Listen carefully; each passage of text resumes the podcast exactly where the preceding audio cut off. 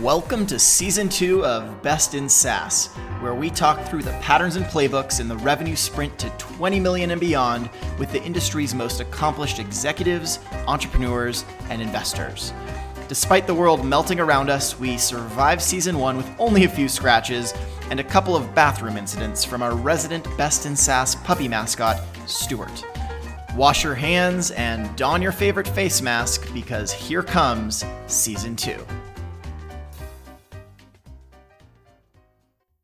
Howdy, everyone. Welcome back to another episode.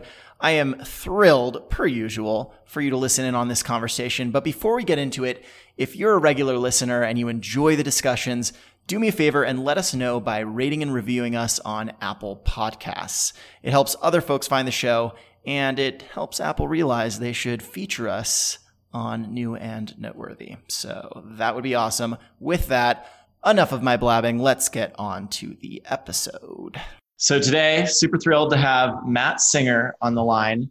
Um, Matt has a tremendous career and background as a marketing leader. Uh, Matt, I think you were part of the leadership team that helped SuccessFactors exceed 500 million in revenue.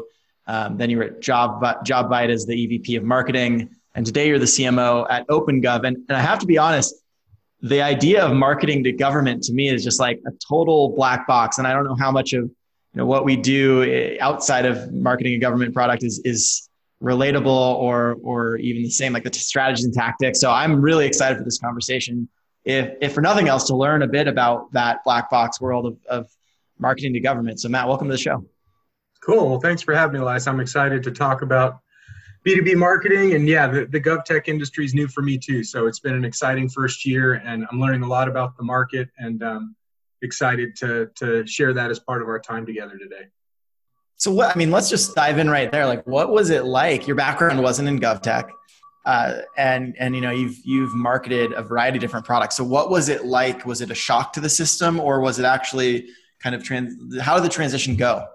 Jumping. Yeah, it was a shock to the system. I think um, it's you know it's a very different market. I think it's kind of a marketer's dream in a lot of ways because you want to be part of something big and transformative and a lot of markets haven't gone you know have already gone through that. And so there's very few industries left i think where there's a cloud transformation or a digital transformation that's still in place. And so it's really exciting to be a marketer in an industry where that cloud transformation is kind of just taking hold as as I'm joining uh, the company.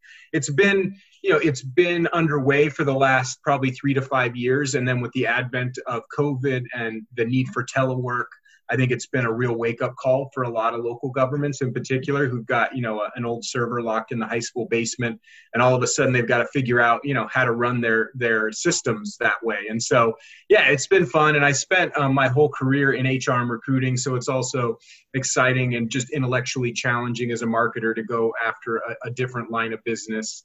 Um, but yeah, it's true. I mean, a lot. It's it's probably not as bad as some people make it out to be, but um, the the ground left to cover for um, digitizing systems in government is uh, yeah there's a there's still a lot of work to do there. So it's exciting to, to get to message and market uh, you know in an industry like that. So you just pop open behind the cloud reread it you know so it's fresh and then you're like all right no software Marc Benioff playbook just roll with it. Yeah i mean a lot of that old messaging you know older messaging still resonates. You've got people that are still concerned about the cloud and you know local governments that that have a misconception that you know the local server is safer than AWS's cloud, right? Which is obviously untrue, but still, you know, that but some of those legacy points of view still exist. And so it's fun to get to kind of change change the minds of, of those individuals. And there's a lot of these ransomware attacks in local government where the local servers are getting hacked and they're holding governments hostage. So it's a great time and there's lots of material to work with. And um, yeah, like I said, it's just fun to be part of that transformation. So I'm, I'm enjoying it, and it's great to get into a different different market after selling to HR and recruiting for so long. So.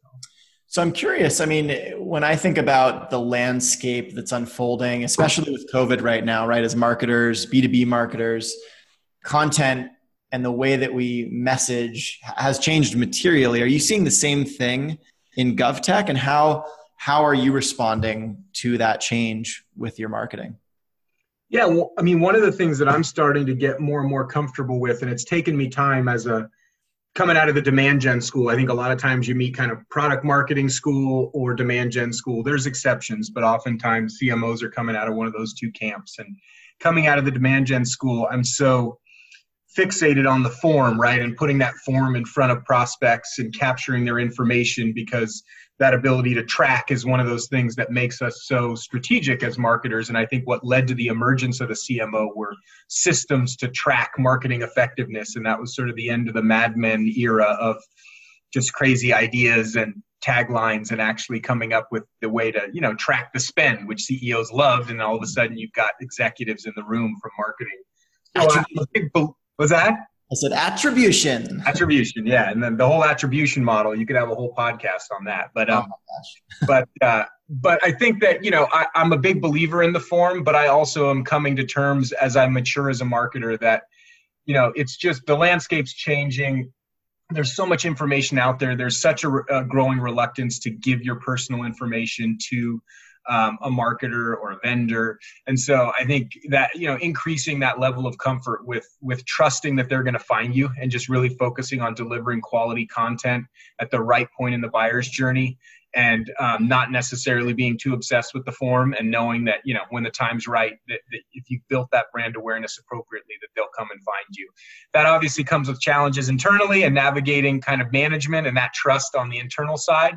So it's probably part of finding a culture that you know that has that trust but I've been really pleased to find that at OpenGov, and, and, I think indexing more that way. And I think the pendulum is kind of swinging back from an obsession with forms and attribution to that broad brand awareness, um, given sort of just the volume of information that's out there. So that's kind of it's interesting. There's almost this tension in the in the amongst marketers right now between like on one side of things, we're obsessed with, you know, like, oh, we've got a W-shaped attribution model that's weighted and, you know, X, Y, and Z. It's just like so technical and this obsession with granular attribution. But then on the other side, we're moving towards what it seems like to be, you know, buyers are self-educating. Like what you just said, you know, buyers more and more, we need to make it easy for buyers to get access to the information, the content that they want so that they can prepare themselves to raise their hand eventually. But that means much less signal leading up to that hand raise. It's just kind mm-hmm. of black box.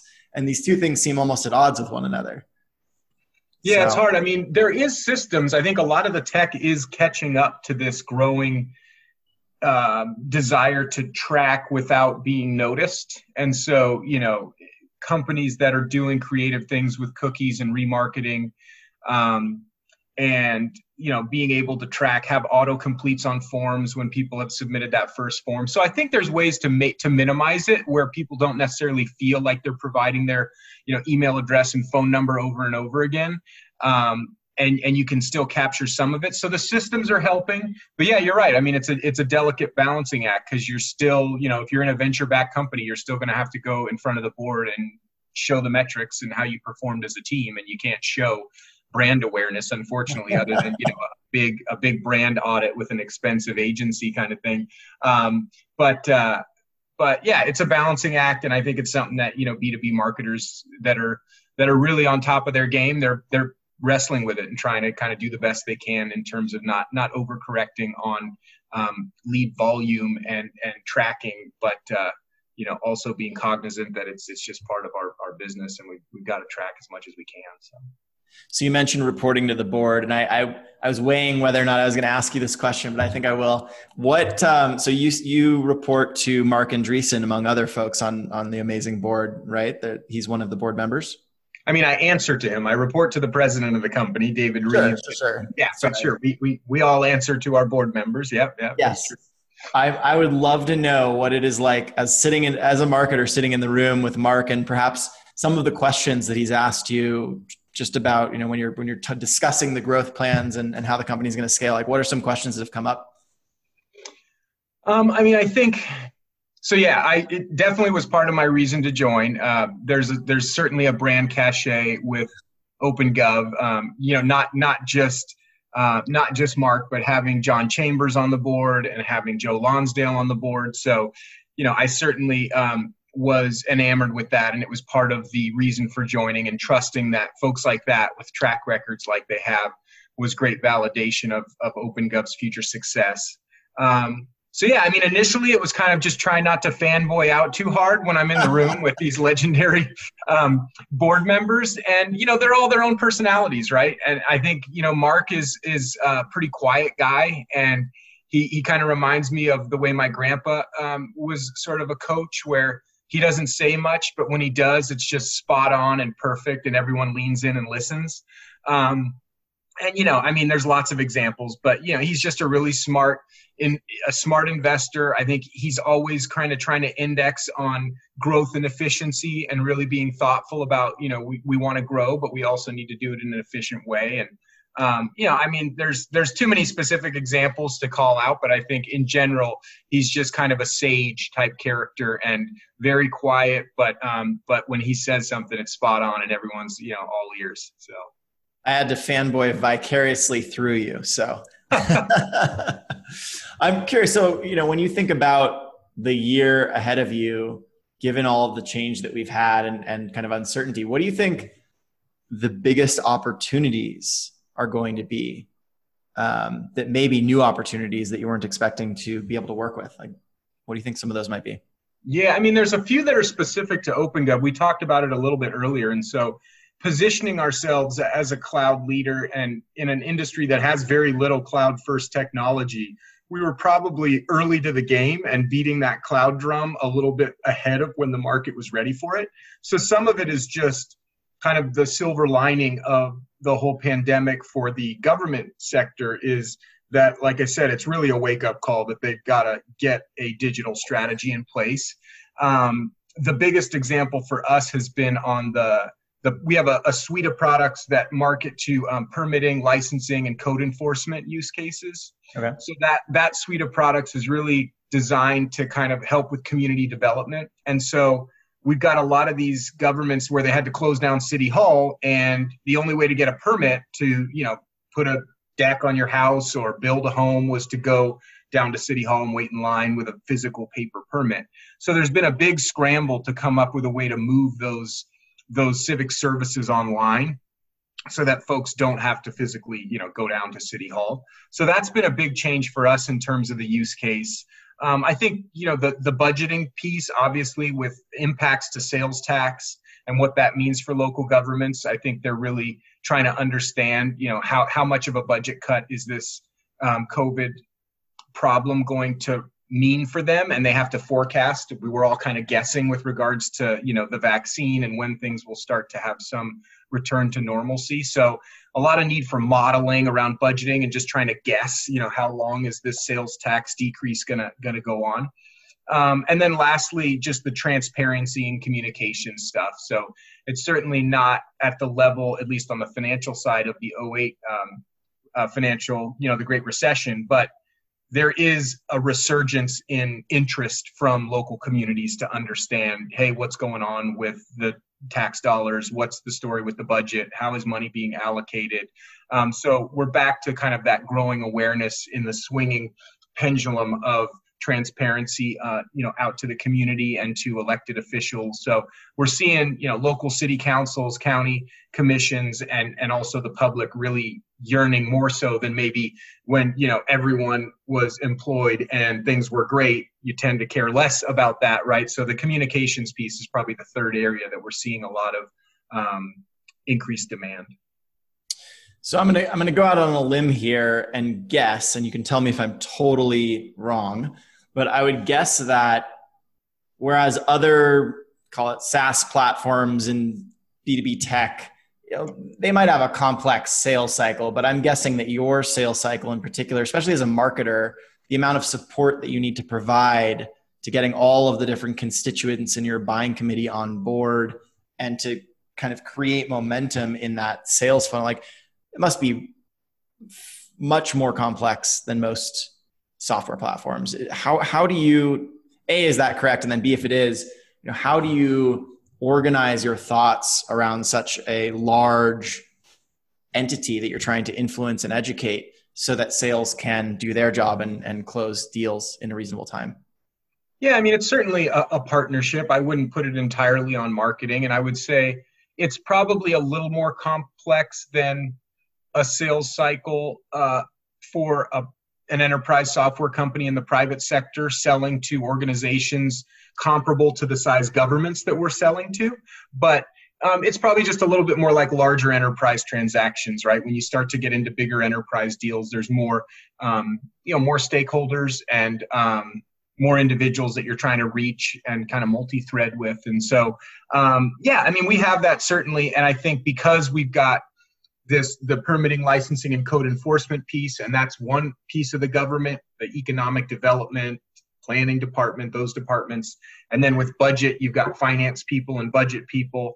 Um, but I'm learning the kind of the, the nomenclature and how it translates. You've effectively got um, finance directors in your local town or county, and they are effectively a CFO. The city manager, uh, county, you know, county commissioner would be like a CEO. Um, but the the and then the, I guess the board is the city council. So it all kind of translates, right? And um, and you know, it's it's complicated though in the same ways that uh, we had to work with in the HR recruiting space. It's just the titles are different, and the wrinkle I think is that you know they're publicly uh, elected in some cases, and so there's a different you know a different motivation, right? And so that's that's part of what um, has been different and new for me in terms of the complexity of the sales cycle. And then the other thing is that there's a real commitment on the implementation side with professional services because you've got sometimes one um, you know one group of council members in that then leave and a new group of council comes in and they may have um, a different set of initiatives which could impact what systems end up getting implemented so um, it's just a very different dynamic where you have to where you have to see the whole thing through to your point. It, it, the the biggest change I've noticed in the complexity of it is it doesn't stop at the closed deal where usually the project manager on the customer side really leans in and wants to implement. Sometimes it's that way, but sometimes we really have to kind of track down you know the new administration and get that wrestled to the ground. So the the elected official component and the fact that you're dealing with you know individuals that are being paid by taxpayers that that adds a lot of complexity to it. And everything's public. That's the other interesting thing right? So you can just everyone knows what systems are currently being used what people pay for those systems. So it's kind of a, a marketer's dream in that way as well that where you would you know pay vendors to go out and hunt down information um, it's all publicly available uh, in government which creates a an interesting level of transparency and kind of how you market. So. Huh, that's fascinating. I, am curious on a personal level. I mean, you are you've already had a fantastic career thus far as a marketing executive. You're surrounded by a phenomenal board and, and working alongside other excellent, uh, you know, executives and operators. Personally, what what is your vision for yourself over the next couple of years? I mean, what to you is does success look like at this stage of your career?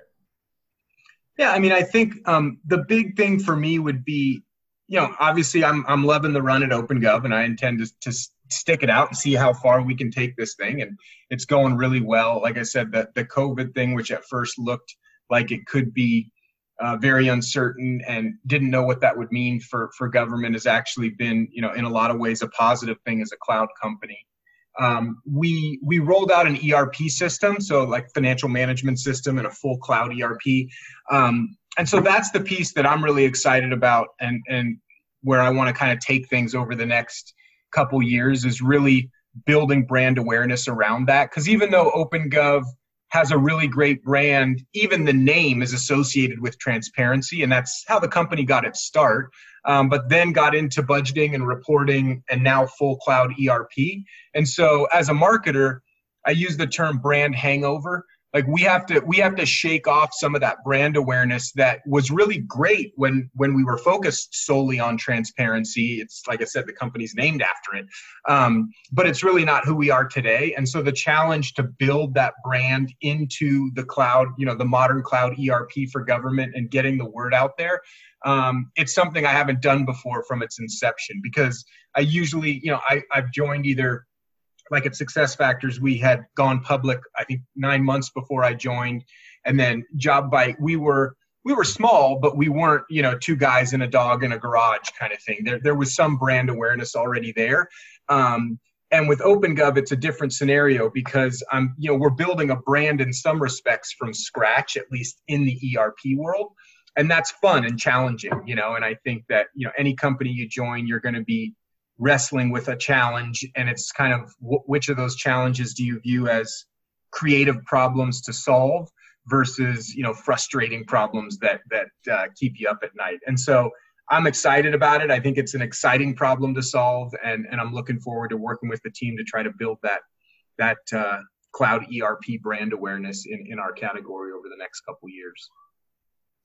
So I love to ask and find out what what folks do to unwind and take their mind off of work and, and kind of clear the slate so that you're ready to hit it hard again the next week or the next day.